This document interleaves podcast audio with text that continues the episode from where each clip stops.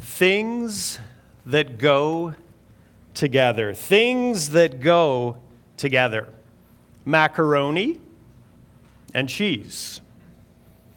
Peanut butter and jelly. Michael Jordan, Scottie Pippen. Joseph Dutko and diving into the frigid ocean. Things that go together prayer and fasting, fasting and prayer. Now, you certainly can and will pray without fasting. 1 Thessalonians 5:17 urges us to pray without ceasing. Pray all the time, every day, throughout the entire day, and night too, if you are awake. Be in constant communication and connection with God. And it's also possible to fast without praying. You can fast with a focus on the health benefits. There's nothing wrong with good health. However, we are looking at the combination of prayer and fasting. We are focusing this week on collectively seeking God through fasting and prayer. And we're not saying or intending that prayer and fasting should happen only this week, that it should somehow be confined to a particular time frame or set of circumstances. Not at all. Prayer and fasting are powerful spiritual practices, an important part of an ongoing spirit filled relationship with Jesus Christ.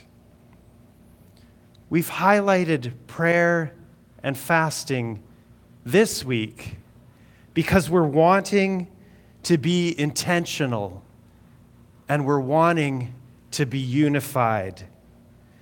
To come together as a church, the body of Christ, and seek God together. We're wanting to be specific, to be concrete, to be practical, to collectively listen to God, to follow the leading of the Holy Spirit together as one. On the topic of fasting or prayer and fasting, I would highly recommend two messages by Joseph and Hannah. They're from the two previous years in January. You can find them on the church website. I looked under messages, clicked on individual messages, and hit the more button. And I'm confident if I could find them, then anyone can, right? One message is titled Going Deeper in 2023 and it's preached by Hannah and Joseph on January 5th, 2023. The other is called Fasting to be Filled, and Joseph gave this message on January 16, 2022. And a few takeaways for me after watching both of these messages. Here they are, and I'll just touch on them briefly. What are some reasons to fast. When we're in desperate need, when we face trouble, and we know that God will come to our aid. When we're entering into a new season, when we're wanting a breakthrough over sin. To receive God's favor, and Esther is an example of this. I also really appreciated the comments. We don't fast because we should. We fast because we need to. We need more of God. And fasting allows us to be more sensitive to the Spirit of God and what He might be asking us to do. And those two messages also contain concrete and practical information about fasting For example, if you've never fasted, start slowly, perhaps one meal. Drink plenty of liquids during the fast, so lots of water, perhaps juice. There are different kinds of fasts, and certainly don't ignore medical or health conditions. And fasting from food is for adults, not for children. And there are specific guidelines about how to break or come off a fast, particularly a longer one. So seek advice and guidance. Jesus instructed us to fast. He himself fasted. Let us follow his example. And as I talked and mentioned earlier, there's a prayer guide that we've made. And it's a guide. It's not the 11th commandment or anything like that. So take it as a guide. But thought and prayer went into it. And we trust that it's helpful. And last year's key phrase, if you remember, hopefully you remember, was yes, going deeper, going deeper. From Marcello. I'm sure everyone else knew that. You just didn't want to say it. And this year, the key phrase is a lasting legacy. A lasting legacy. And as mentioned, the guide outlines some types of prayer adoration, confession, thanksgiving, supplication, blessing. And it's not meant to be an exhaustive list. For example, we didn't include lament, which is another type of prayer.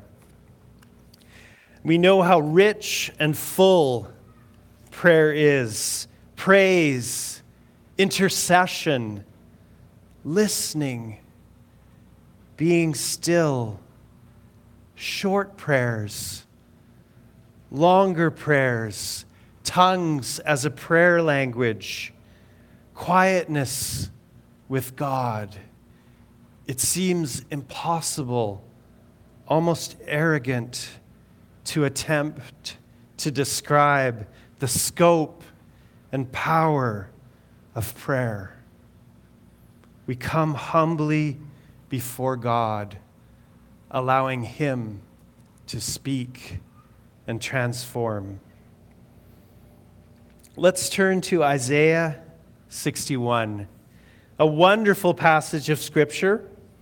Again, I encourage you to read it every day this week, to set aside time, reading it prayerfully, reflecting on it, asking God to breathe its truth into your life, allowing the Spirit to bring application to your present situation, perhaps highlighting certain words or phrases. And there's scholarly opinion that chapters 56 to 66 in Isaiah were written after the Jewish people returned from exile in the same time as the story told in Ezra and Nehemiah. A people returning to their land after the devastating experience of exile, confronted with the reality of rebuilding in the face of opposition. When we read the chapter through this lens, the language and impact of the passage comes alive. Comfort all who mourn. Provide for those who grieve in Zion. Rebuild the ancient ruins. Restore the places long devastated. Words of hope and renewal, of rebirth and reclamation. Fast forward roughly 500 years to a Jewish synagogue in the town of Nazareth. And we see someone stand up to read from the scroll of Isaiah. Who is this person? And what are they saying? And let's read it for ourselves in the Gospel of Luke, chapter 4, starting at verse 16. He went to Nazareth, where he had been brought up. And on the Sabbath day, he went into the synagogue, as was his custom. He stood up to read and the scroll of the prophet Isaiah was handed to him. Unrolling it, he found the place where it is written The Spirit of the Lord is on me, because he has anointed me to proclaim good news to the poor. He has sent me to proclaim freedom for the prisoners and recovery of sight for the blind, to set the oppressed free, to proclaim the year of the Lord's favor. Then he rolled up the scroll, gave it back to the attendant, and sat down. The eyes of everyone in the synagogue were fastened on him. He began by saying to them, Today, this scripture is fulfilled in your hearing.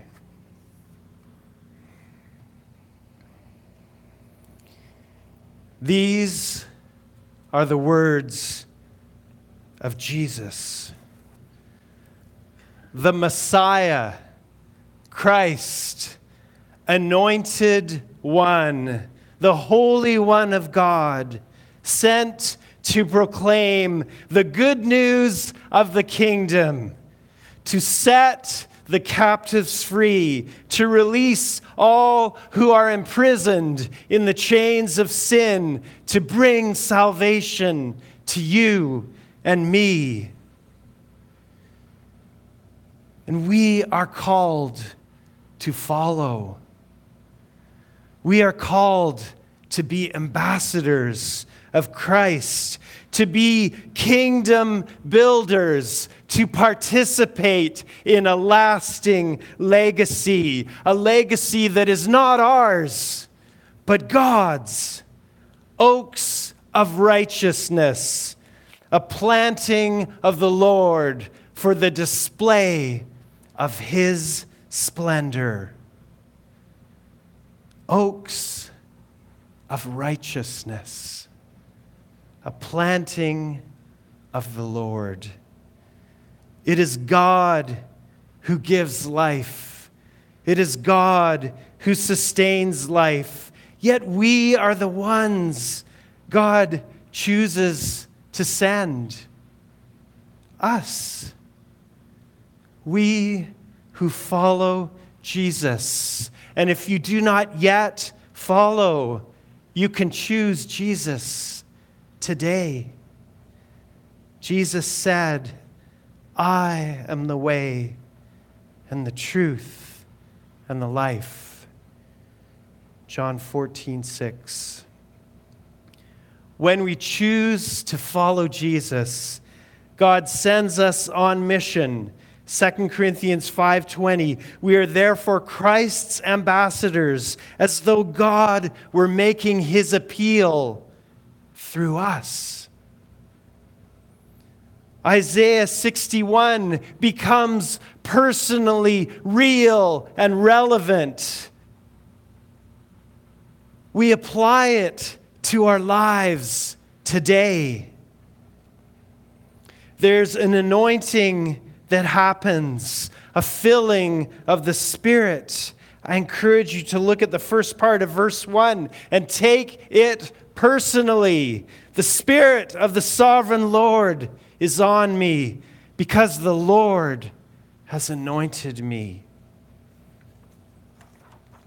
God will anoint you for service in his kingdom. The Spirit of the Lord will be on you, filling you, empowering you, and sustaining you for whatever specific purpose God intends.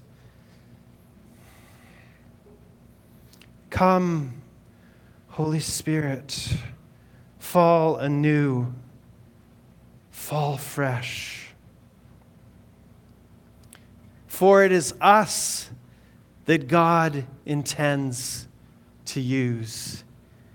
He's calling us to proclaim the good news to the poor. We are the ones to do this, to bind up the brokenhearted. God's calling us to do this now in this community, to proclaim freedom, to release prisoners, to proclaim God's favor through Christ Jesus, to speak of a God who is merciful and just, to comfort all who mourn. God intends to use us here in this city, in this church. Let us fast and pray and seek God's will. Let us come near to God so that He will come near to us. Let us humble ourselves before the Lord. James 4 8 and verse 10. God transforms and he involves us. In Isaiah 61, verse 3, it is the one that God sends who bestows the crown of beauty, who brings the oil of joy, the garment of praise. As Christ's ambassadors, we are sent to do this to bring beauty, to bring joy, to bring praise for God's glory into our families, into this church, into our community. And yes, it is only through Christ that this transformation is possible. But God uses us. He invites us to participate. He calls us. The poor, the brokenhearted, the captives, the ones who mourn, the ones trapped in a spirit of despair, they are transformed by God into oaks of righteousness. Oaks of righteousness, a planting of the Lord. Let us remember how we ourselves have been transformed by the love of Christ, and let us rejoice in the opportunity through both our words and absolutely our actions to share that transforming love of Jesus with others. The planting continues, oaks of righteousness, a lasting legacy. Let's pray together. Father in heaven, Just thank you for your word. Thank you for its relevancy when it was first written down and inspired by the Holy Spirit in that context. How Jesus used passages of Scripture in Isaiah, Lord, and how, how we can make this real in our lives today, Father. Father, thank you that you desire oaks of righteousness. Empower us by your Spirit. May we take the time, may we humble ourselves. and seek your face this week. In Jesus' name, amen.